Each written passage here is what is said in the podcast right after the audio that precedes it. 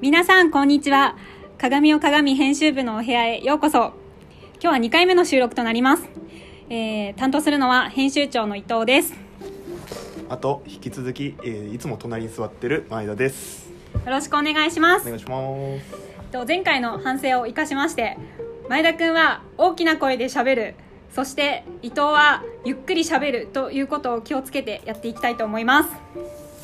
はいどうですか？前回やってみて手応えみたいなものは。いやこういうラジオみたいな初めてなんですけどもちろん。やってみたらまあ楽しいですね。あありがとうございます。というのもですねあの私なんとなく1桁再生かなって思ってたんですよ。なんとなく7人くらい聞いてくれるかなと思っていたんですけどなんか意外と2桁いってたっていう感じでした、うん、思ったより聞いてくれてる人がいるんだなと励みになりましたね。そうですね。じゃあ次はもう3桁を目指して。3桁 目指して。え前田さんどうですか？周りのリアクションどんな感じでしたか？あそうですね。とりあえず声小せえぞっていうクレームは多数いただきました。ありがとうございます。ちゃんと広めた？ました？いや大丈夫？あんまり。あの私はあの喋るのが早いっていうことと前田さんへのパワハラが過ぎるっていうことすごい言われたんですよね。なのでちょっと前回はねほらなんか合いの手とかないのみたいなことを言っていたんですが、まあ、あれはハラスメントじゃないですよね。そうですね。僕はもう大丈夫です。大丈夫。はい大丈夫。現地取りましたので はい大丈夫です。あれはハラスメントではありません。やばいかなこれ。受け手次第です受け手次第ですか、はい、そうです。そしてですねなんとえらいことにですねちゃんと上司の許可も取りました前回ねとりあえずね始めてから考えようと思ってたんですけど案外ねちゃんとリスク管理した方がいいよってことでそうですね。あのご指摘いただきまして前田さんから。ありがとうございます。さてさてさてえっとですね前回の振り返りというか失敗と言いますか反省を受けまして話すことちゃんと考えてから喋ろうぜということでですね今日はちゃんと話すこと持ってきました。はい。じゃあ前田さんの方からお願いします はい。ちょっと早速お知らせになるんですけど今月24日土曜日の8時から10時で明治大学のジェンダーセンターさんと一緒に、えイベントをやります。オンラインなんですけど、まあ、ジェンダーをめぐり変化するメディアっていうことで、えー、まあ、基本的に明治大学の学生さんを対象に、えイベントをやるというのがこれ結構、募集の勢いがあるようでして、はい、えそうなんですか？をそうですね。開始して3日ぐらいでも170人超えの。そうなんですよね、はい、知っててちょっと茶番ですいません。あの そう最初100人定員でやってたんですけどなんか普通3日でも定員はオーバー満員になりまして枠広げてでも170人くらい応募があってでさらに広げて今500人まで広げたんですよね。そうですね。システム的には。あシステム的には。はい。なので皆さんぜひぜひ来てください。えどんな人が来るんですか？えっと登壇者は NHK の立野さん。お。伊藤さんとも共演の実績があるんですね。はい。そうなんですよね。えっ、ー、と不可避研究中という NHK の番組でなんかジェンダーバイアスを押し付けてるんじゃないかみたいな企画を立ててたイケてるディレクターです立野さん。と？とテレビマンユニオンの津田さん。津田さんはね本当かっこいいですね。あの津田さんは過去にあれ MeToo をねした方ですね、うんうんうん、結構、えーと、マスコミ内のそのなんだろう性差別性性暴力みたいなことに声を上げた方ですね。津田玉樹さん。とは明治大学の准教授でいらっしゃる田中さん。はい田中教授も一度鏡鏡の中でえっ、ー、とあれですね座談会の参加していただいてね、うんうんうん、SNS とジェンダーとかなんかそういったことを研究されていらっしゃる方ですよね、うん、そして総合司会で、えー、同じく明治大学准教授の高間さんはい明治大学の先生に司会をしていただきます、ね、皆さんそれぞれあのジェンダーをめぐり変化するメディアというテーマでおしゃべりできたらと思っています。はい。で今日ずっとね前田さんその準備をしてくれてたんですよね。すそうですね。多分当日は伊藤さんのセンスの爆発するトークが そう聞けると思いますそうので私のセンス抜群のトークもそうですけどあと前前田さんのあの迅速な、ね、あのシシステムの 何やり取りみたいな、はい今日はすごかったんですよ前田さんがウェビナーのね使うためにホスト前田とパネリスト前田とあとギャラリー前田みたいな パソコン3台4台くらい立ち上げてそれぞれどう見えるかみたいなのをねテストしてくれたんですよね。そうですね。うん、これで当日はエラーは特にないと思いますよ。うまくいくと思いますよ。おすごい！もう5分以上喋ってんですね。ちょっと待ってちょっと待って。今日あったいいことの話してない。毎回話さなきゃいけない。今日あったいいこと。はい前田さんあれ今日あったいいこと。今日あっていいことはお米をもらいました。えどういうことですか？あの同じ部署の方から、うんうん。えーたくさん新米が届いたとうんうん。いうことで、あの5合ほどお裾分けしてもらいました。え素晴らしい。えそれどうされるんですか？こんなありがたいお米はですねもう一回神棚に飾ってからあの炊飯器の方に入れさせていただこうと思って こう思ってます。え皆さんこれどうですか？めっちゃ可愛くないですか？私ねちょっとこれ使おうって思ったんですよ。なんかと人から物をもらった時に「あありがとうございます。神棚に入れておきます」って言うとなんかちょっと育ちがいい感じがするなって思って なんかいいなって思ったんですよね。あありがとうございます。なんかだから次なんか人から物をもらったら「ありがとうございます。神棚に置かせていただきます。それからいただきます」これ使おうかなって思いました。皆さんもよかったら使ってみてください。おなやばい。7分になってしまう。こんな感じですね。今日は2日目なんでこの辺でどうでしょう。いいんじゃないでしょうか、はい、はいちょっととりあえずそんな感じで今日2日目ですね。はい。ちゃんと6時半に収録するぞって言って抜けてきましたのでいい感じだと思います。はいはい。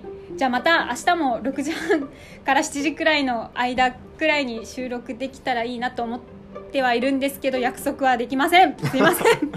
何の宣言なんですか明日はヤングチームが来るのでヤングチームにもちょっとおしゃべりしてもらえたらいいかなと思います。そうですね。はい。じゃあ今日はこの辺で鏡を鏡編集部のお部屋でした。ではまた明日あありがとうございました。ありがとうございました。明日やるかわからんって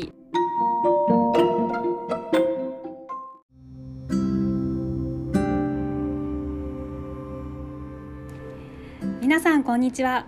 鏡を鏡の編集部のお部屋へようこそ。今日は3回目の収録になります。3回目なのにカミカミでした。編集長の伊藤です。いつも隣に座っている前田です。ろしくお願いしお願いします。ますえっとですね、今日は3回目なのであの前回の反省はまずあの前田さんは声が小さい私は早すぎる。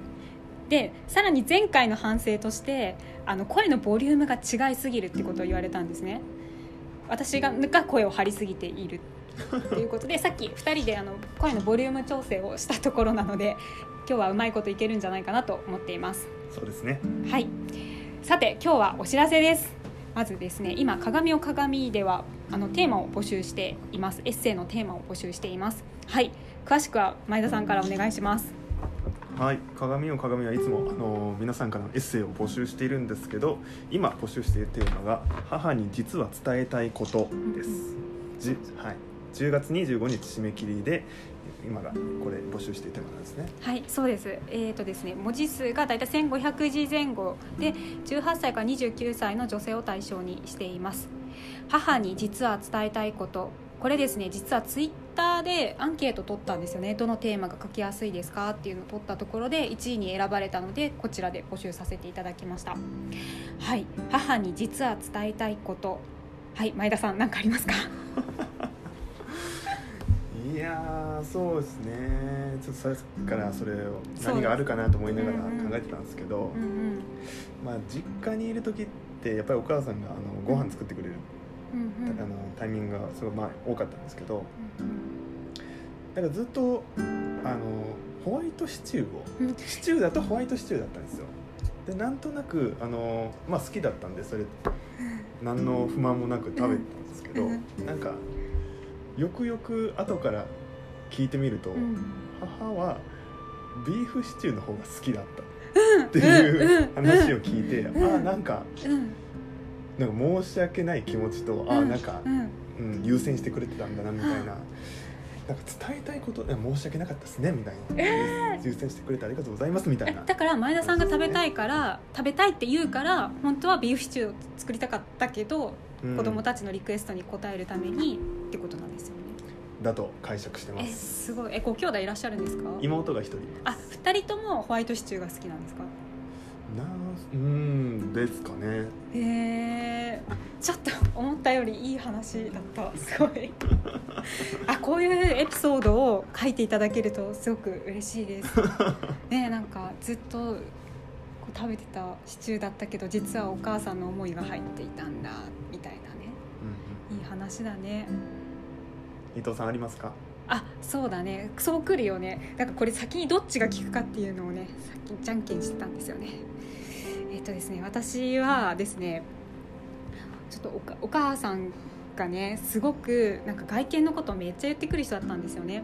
だから会うたびになんか太ったとか痩せたとかなんかニキビができたとか髪の色が似合わないとか服が変だとかすっごい言ってきててなんかそれがすごい嫌ででも言えなくってつい最近ですよ。32くらいの時に言ったんですよ「お母さんあれすごい嫌だった。もう顔の話とかしないでほしい」ってうん言ってもうそっからずっと全部 LINE とか無視してたんですよ。32のいい年なのに。そしたら今年の年明けくらいですかね。もうだから半年以上無視してて年明けに「娘への詫び状」って言って「本当ごめん」っていうえ手紙が来たんですよ。ーでお母さん手紙手紙で来てへでやっぱりでうちの母さんは実は実はでもないんですけどすごいわ綺麗な人なんですよね。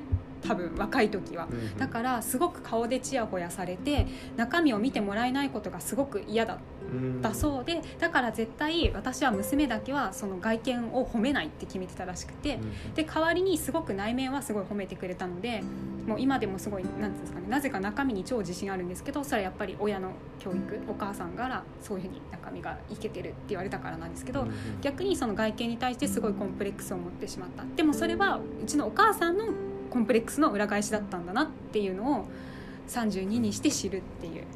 なるほど。お母さん知らなかったよっていう。多分私はお母さんに実は伝えたかったことでもあり、まあ、お母さんは私に伝えたかったことなのかなっていうことを思いましたね僕の話が消し飛んでしまうよ そんなことないよ。深 そんなことないよ。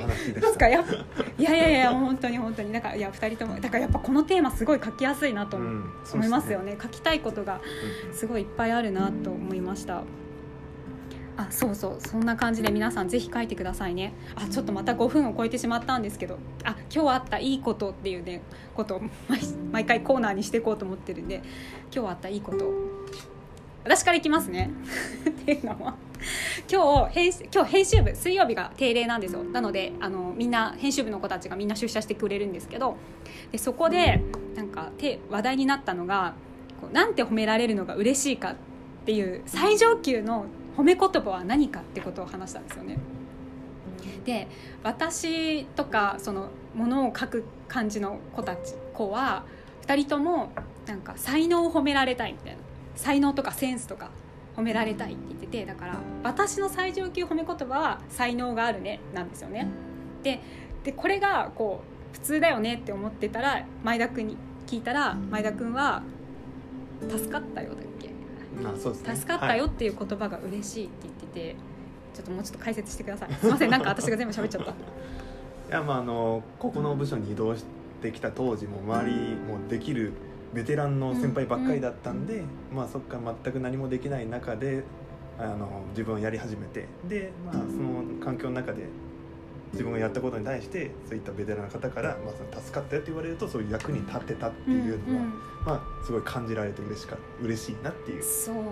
話です。すごいくないですか？っていうのがでも前田さんはだからその後輩に対してはすごいああえて「助かったよ」って言葉をすごい使うようにしてるっていう話を聞いて 私「助かったよ」ってあんま使わないなって思ったんですよね。うん。なんかだからやってあの前田さんと同じような考え方の子が広告担当の子がなんだっけ努力を褒められるのが嬉しいって言ってましたよね,、うんね。だからあこれ結構時間かかったんじゃない？頑張ったねとかなんかそういうのが嬉しいって言っててなんか前田さんもそうだと思うんですけどなんか努力を褒められるのが嬉しいっていうのとなんか私とそのもう一人の子はその才能とか持って生まれたものを褒められるのが嬉しいっていうのでなんか分かれるんだなっていう話をしたんですよね。その努力組からするとなんか才能を褒められる才能すごいねっていうとちょっとずずるしたっていうかなんかサボってるっていうかみたいな感じになるの、っていう話をしてましたよね。なんか才能すなんかパパッと作っちゃったんでしょみたいな感じで言われるのがちょっと違うんだけど私結構頑張ったんだけどなみたいなのでもやるっていう話をしてて。で片や多分なんか私とかそのなんつうの才能を褒められたい側はめっちゃ時間かけたんだけどいやこんなの3秒でできますみたいなことを言いたがる なと思ってなんか同じ人を褒めるでも難しいなって思ったんですよ。だから私はその助かったよとかってあんまり響かない逆に、くてすごくめっちゃ才能あんじゃんとかっていうふうに後輩をすごい褒めてるけどそれはもしかしてあんまり響いてないのかもしれないななんてことを思いました。この話昨日の夜遅めの時間の雑談から始まって。バラすなバラすな。そんな人間性の出るそうそうそうそうそう。そう。でもう一人のビジネス担当のあの数字が得意なお姉様はえ私の褒め私を褒めるのはマーケットだけよみたいな。数字しか 数字だけを私数字だけが私を喜ばせるのみたいなことを 言っててそれはそれでかっこいいなって思いました。あの毎度デフォルメされてますねちゃ。んとえそんな話なかったっけ？もうちょっと本あそう私記者なのついつい持っちゃう。あ記者だからまたそういう余計なこと言っちゃう。あやばい！すいません。待って喋りすぎた。今何分ですか？そうなんですよ。ついつい喋っちゃうんですよ。おやっぱ10分喋れちゃうじゃん。と。というわけでですね いよいよ締めに入ります。はい。